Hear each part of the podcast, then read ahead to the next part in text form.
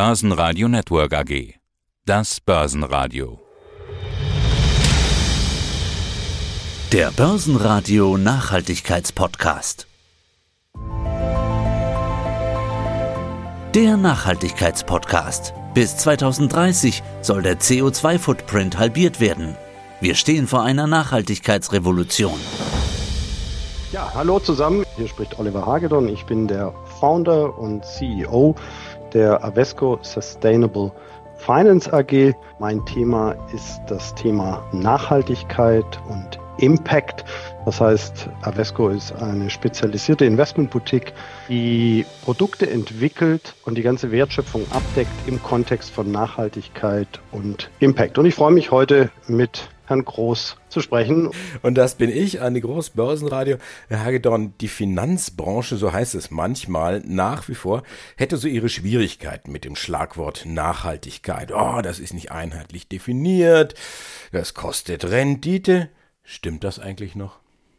Also das erste stimmt auf jeden Fall. Es ist nicht einheitlich definiert. Also wenn Sie zehn Menschen fragen, nicht nur in der Finanzbranche, was sie unter Nachhaltigkeit verstehen, dann kriegen Sie sehr wahrscheinlich auch zehn unterschiedliche Antworten. Es ist keine exakte Wissenschaft, aber wir alle haben so ein gewisses Grundgefühl dafür, mehr oder weniger, was denn nachhaltig sein könnte. Also wenn man die Umwelt verschmutzt, dann wird man das wahrscheinlich nicht als positiv nachhaltig erachten oder wenn man eine miese Bilanz hat und dauerhaft Verluste schreibt, dann ist das im wirtschaftlichen Sinne zum Beispiel nicht nachhaltig. Was diesen Mythos mit der Rendite betrifft, da ist die Antwort zweigeteilt. Also erstens, es gibt unzählige Studien, genauer gesagt weit über 1000 mittlerweile und sogar Metastudien, die dieses Thema analysiert haben. Also lohnt sich Nachhaltigkeit, wenn ich in Finanzinstrumente investiere oder macht es gar keinen Unterschied oder möglicherweise kostet es sogar Rendite. Die Mehrheit der Studien kommt zu dem Ergebnis, dass letzteres nicht der Fall ist, also dass man mit Nachhaltigkeit nicht schlechter abschneidet als mit jeder anderen Form der Anlage, die dann offensichtlich nicht nachhaltig ist.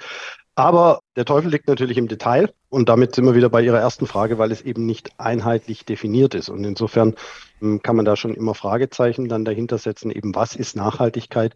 Aber grundsätzlich, wenn man mal mit gesundem Menschenverstand rangeht, dann sollte es eigentlich denklogisch schlüssig sein, dass sich Nachhaltigkeit für Unternehmen auf jeden Fall rechnet. Vielleicht nicht in den Kursen der nächsten Woche oder des nächsten Monats oder möglicherweise der nächsten zwölf Monate, aber dauerhaft werden die Unternehmen, die nachhaltig agieren, das heißt zum Beispiel, dass sie ressourceneffizient sind, werden mit Sicherheit besser performen als alle anderen. Und insofern ist der Mythos ja, entmythifiziert auf Ebene der Unternehmen, möglicherweise nicht immer auf Ebene der Kurse, wenn man das kurzfristig betrachtet.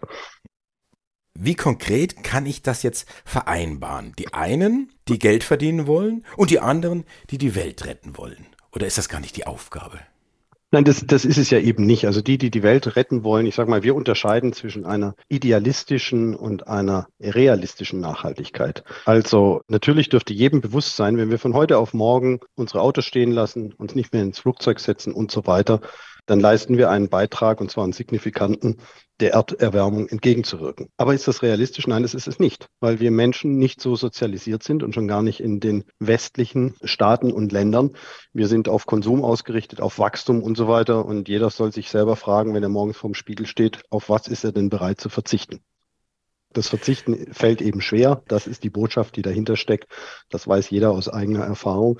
Und deswegen geht es beim Thema Nachhaltigkeit letztlich darum, also wenn wir das in den Kontext der Finanzmärkte stellen, dass wir Unternehmen dazu bewegen, dass sie nachhaltiger wirtschaften im Kontext der Dimension ökonomisch, ökologisch und sozial.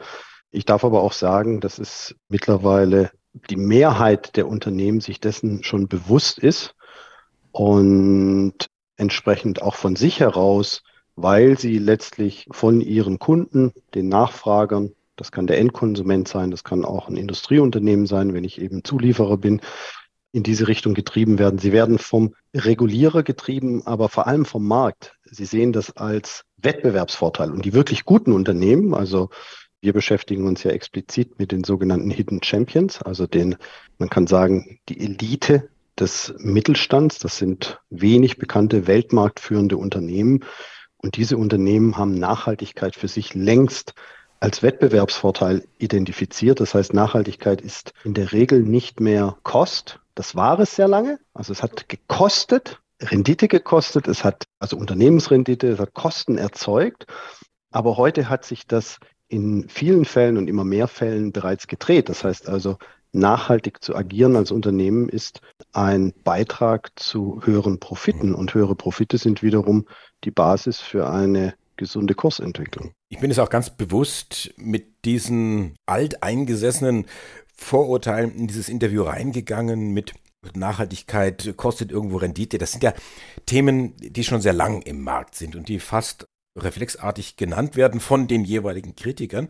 Ich möchte es aber ganz gern weiterdrehen. Wenn ich jetzt schaue von der Anlegerseite, die sich ja auch gewandelt hat. Man merkt es an den Finanzmessen dieser Welt. Es gab eine Zeit lang, da traten so die Vertreter der Nachhaltigkeit und des grünen Geldes ganz vorsichtig auf im Vorraum. Ganz klein und ich habe da. Heute was. gibt es gar nichts anderes.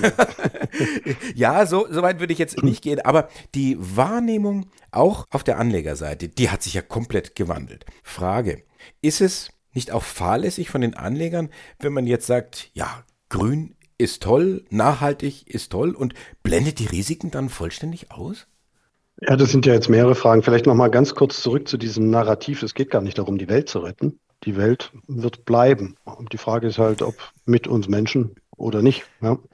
Und das ist letztlich das Entscheidende. Also Nachhaltigkeit ist letztlich eine, aus der Perspektive eines Menschen oder der Menschen eine existenzielle Frage. Und dessen sind sich vielleicht viele noch nicht so bewusst. Und das liegt auch möglicherweise in der Natur der Sache, weil das menschliche Leben ist nun mal endlich. Und deswegen kann man es vielleicht auch niemandem zum Vorwurf machen, der sagt, naja, ich bin heute 70 oder 60 oder 50. Was habe ich noch? 20, 30 Jahre.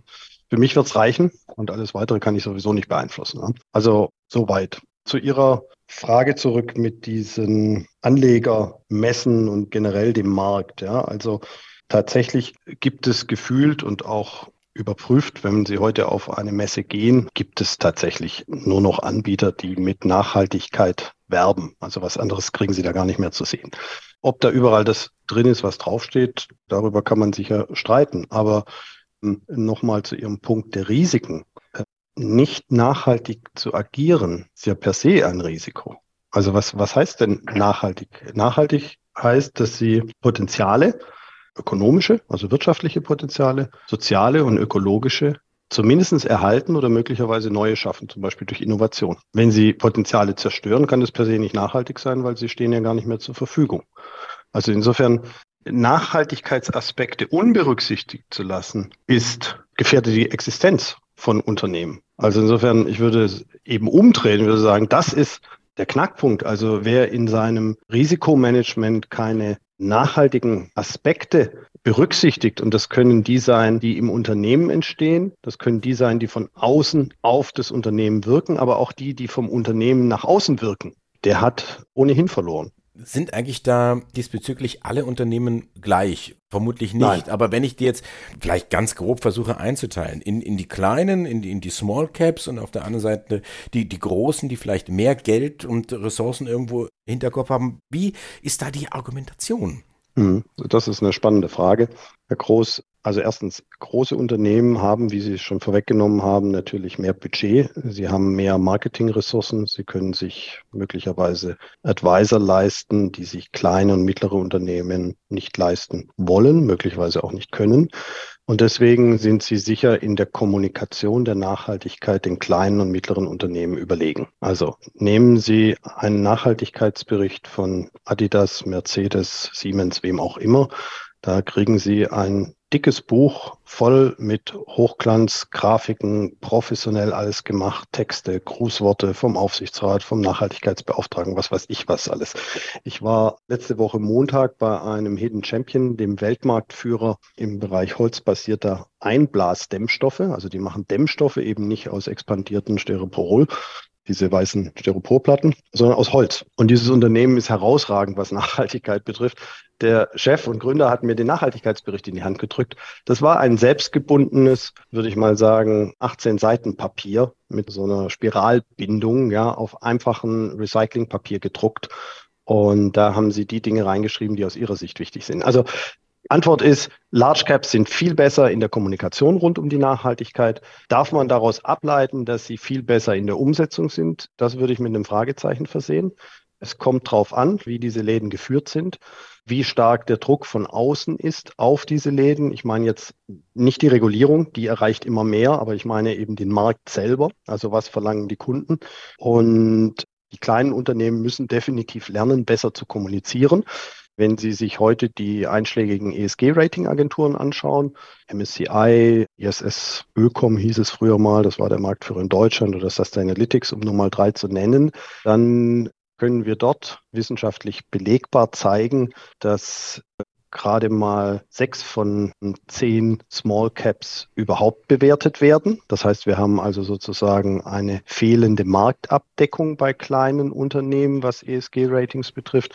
Und dann kommt noch hinzu, dass die Ratings zwischen den unterschiedlichen Ratingagenturen bei kleinen Unternehmen noch stärker variieren als bei großen. Also selbst bei großen Unternehmen fragen Sie drei oder fünf Ratingagenturen und Sie kriegen drei oder fünf unterschiedliche Ergebnisse, in vielen Fällen, nicht in allen.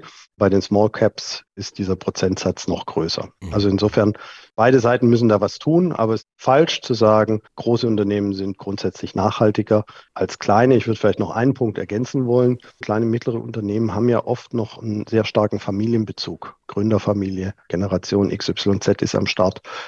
Und wer mittelständische Unternehmen kennt und für sie arbeitet, und das tun ja immerhin Millionen von Deutschen, die wissen, was anders ist, als in Großkonzernen zu arbeiten. Und insofern ist Nachhaltigkeit, auch wenn kleine und mittlere Unternehmen nicht darüber gut sprechen können oder nicht gut informieren darüber, oft in diesen Unternehmen besser verankert als in großen Unternehmen. Und das liegt eben auch zum Beispiel daran, dass zum Beispiel die Kinder am Standort der Chefs in die gleichen Schulen gehen wie die Kinder der Angestellten. Dass man nicht der Schmutzfink sein will, wenn man gleichzeitig der größte Arbeitgeber am Standort ist. Und man möchte auch nicht in der Zeitung stehen, dass man pleite gegangen ist. Also insofern, da gibt es so ein paar ganz natürliche Dinge, wo man sagt, also wenn man mal ein bisschen drüber nachdenkt, dann ist das ja das Wesen der Nachhaltigkeit.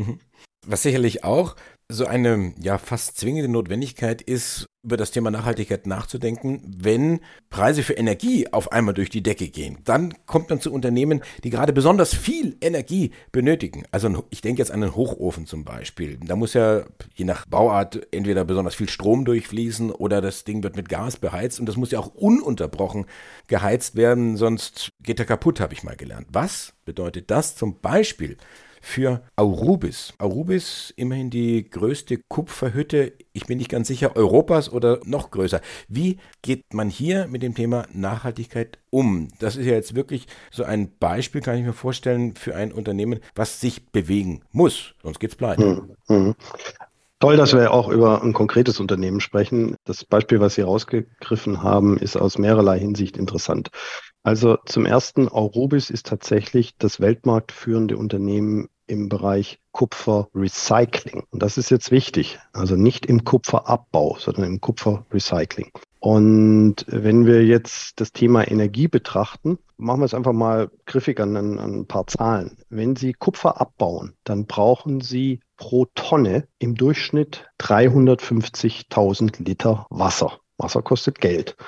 Aurubis als Weltmarktführer im Bereich des Recyclings von Kupfer braucht für die Tonne Kupfer, also das Endergebnis, 49.000 Liter Wasser. Also nicht mal 20 Prozent der Menge, die Sie im Primärbereich brauchen. Sie können das auch mit Energie übersetzen. Für die Physiker, der Energieverbrauch pro Tonne gefördertes Kupfer ist 100 Gigajoule. Beim Recycling sind es 20 Gigajoule, also ein Fünftel. Und solche Informationen, die sind den meisten Anlegern und auch Analysten nicht bewusst. Und das ist insofern interessant. Aurubis ist im Portfolio unseres Sustainable Hidden Champions Equity Fund und regelmäßig werden wir von Nachhaltigkeits-ESG-Rating-Agenturen und sonstigen Experten in dem Bereich. Es gibt ja jetzt auch viel diese Temperaturmessung von Portfolien, also inwieweit ist ein Portfolio aligned mit dem Temperaturziel nämlich nicht mehr als eineinhalb Grad Erderwärmung zuzulassen, möglicherweise maximal zwei. Und dann werden wir mit so einem Unternehmen wie Aurobis abgestraft. Und da sehen Sie an diesem Beispiel sehr gut, dass das Thema Nachhaltigkeit oft nicht zu Ende gedacht wird. Weil wir sprechen auf der anderen Seite über die Energiewende, wir sprechen über eine Mobilitätswende. Für beide Dinge brauchen Sie enorme Mengen an Kupfer. Ein Windrad aktueller Bauart benötigt 15 Tonnen Kupfer. Und jetzt frage ich, was ist besser? Also das Kupfer primär zu fördern mit dem entsprechenden Energieaufwand, Wasseraufwand, langen Transportwegen, hohen Emissionen, alles Werte, die beim Recycling deutlich günstiger ausfallen. Und da sehen Sie, Nachhaltigkeit lohnt sich. Das ist der besten Ball, den Sie mir zuspielen konnten. Hier kann man ganz klar sagen, Aurobis ist da top aufgestellt und natürlich müssen Sie sich auch mit den Preissteigerungen am Energiemarkt auseinandersetzen. Aber es ist ja immer die Frage der Relativität. Wenn Sie also weniger abhängig sind von diesen Dingen wie der Primärförderer, dann haben Sie einen Vorteil. Und dass das Produkt gebraucht wird, ist, glaube ich, offensichtlich. Lassen Sie uns noch ganz kurz sprechen, vielleicht über WashTech. WashTech, ein Hersteller von Waschstraßen. Ich hatte mit dem Chef kürzlich gesprochen. Wir kamen zum Thema Nachhaltigkeit. Und ich finde das jetzt bei Ihnen auch. Sie sagen, WashTech ist so nachhaltig, dass Sie dem Thema sogar ein eigenes Webinar widmen. Am 29. März. Warum? Erstmal vorweggeschickt, da sind Sie mir jetzt voraus. Ich habe nämlich noch nicht mit dem Chef von Bosch gesprochen, aber ich habe tatsächlich in Kürze dieses Webinar. Und gerade heute habe ich von meinem Team die Fragen auch bekommen, mit denen ich mich noch auseinandersetzen muss. Und ich muss gestehen, ich habe jetzt, Sie machen das ja ad hoc, dieses Interview, was mir sehr gefällt. Ich habe also jetzt keine Zeit gehabt, mich vorzubereiten und unseren Analysebericht über WashTech zu lesen. Aber vielleicht kann ich trotzdem auf dem High-Level ein paar Antworten geben. Grundsätzlich basiert unser Verständnis der Nachhaltigkeit von einer gewissen Ausgewogenheit. Ausgewogenheit im Sinne der ökonomischen Nachhaltigkeit, der wirtschaftlichen also, der ökologischen, also das ganze Thema der Umwelt und der Ressourceneffizienz etc. Sparsamkeit könnte man auch sagen und der sozialen, also alles, was mit Menschen zu tun hat. Und was wir nicht zulassen in unserer qualitativen Analyse, das ist also nicht das Abfragen von irgendwelchen Checklisten, wo dann die Unternehmen Häkchen setzen können, sondern wir evaluieren die Unternehmen qualitativ. Und diese Analyse lässt es nicht zu, dass wir einem Unternehmen, ich sage jetzt mal, den Stempel Nachhaltigkeit geben, wenn es in einer dieser drei Dimensionen Schwächen aufweist. Das heißt, es muss eine ausgewogene Nachhaltigkeit da sein und keine Kompensationseffekte. Also im Klartext. Ich sage mal, ein ökologischer Champion, der gleichzeitig eine miserable Bilanz hat, ist für uns nicht nachhaltig und umgekehrt auch nicht. Und Washtec ist im Portfolio, weil es praktisch in allen drei Dimensionen tatsächlich einen guten Job macht. Also sowohl ökologisch, was könnte das jetzt sein, ökologisch? Wie gesagt, ich habe den Bericht jetzt nicht vorliegen und ich selber bin kein Analyst, aber ich habe das Stichwort Ressourceneffizienz schon mal ein paar Mal verwendet. Wenn man sich ein Auto durch die Waschanlage fahren lässt, dann weiß man, dass dort Reinigungsmittel benötigt werden und Wasser. Und wenn ich eben besonders wenig Wasser verbrauche oder dieses Wasser idealerweise wieder in einen Kreislauf zurückführen kann, wenn ich Reinigungsmittel verwende, die das Wasser und möglicherweise auch das Abwasser wenig belasten, dann habe ich einen Vorteil gegenüber anderen, die das machen. Und man muss sich immer vorstellen, dass der Gesetzgeber natürlich darauf aus ist, weil er gar nicht anders kann, sage ich mal, Verstöße in solchen Bereichen immer stärker zu ahnden. Also wenn Sie heute ein Chemieunternehmen sind oder Sie sind eben ein Unternehmen, was sehr viele Ressourcen benötigt, die Gemeingut sind, Wasser und so weiter, ähm, dann wird der Regulierer es eben nicht zulassen, dass Sie dieses verschmutzen beispielsweise. Und diejenigen, die da eben hinterher sind und vielleicht noch nicht so gut aufgestellt werden, die werden entsprechend schlechter bewertet oder müssen möglicherweise sogar Strafen zahlen etc. Also Washtec ein Hidden Champion und ein Unternehmen, was mit Sicherheit in allen drei Dimensionen Nachhaltigkeit gezeigt hat für uns. Sonst wäre es nicht im Portfolio. Für die, die es jetzt genauer wissen wollen, weil sie sagen, da hat der Hagedorn aber nicht bis ins Detail geliefert, da empfehle ich einfach mal auf unsere Website zu gehen, www.avesco.de. Dort finden Sie alle Logos der sogenannten Sustainable Hidden Champions, die wir evaluiert haben. Und Sie kriegen bei Klick auf das Logo sogar ein Kurzprofil, das ist die Zusammenfassung unserer Analyse und dort steht es dann schwarz auf weiß drin, was wir da rausgefunden haben und was uns vielleicht auch noch nicht so gefällt, weil da gibt es bei jedem Unternehmen auch immer irgendwelche Dinge. Oliver Hagedorn, Gründer und CEO der Avesco Financial Services. Danke für das Interview. Andreas Groß, ich danke Ihnen und sage Tschüss an alle lieben Hörer und Hörerinnen. Danke. Unser Green Deal für Sie, der Börsenradio Nachhaltigkeitspodcast.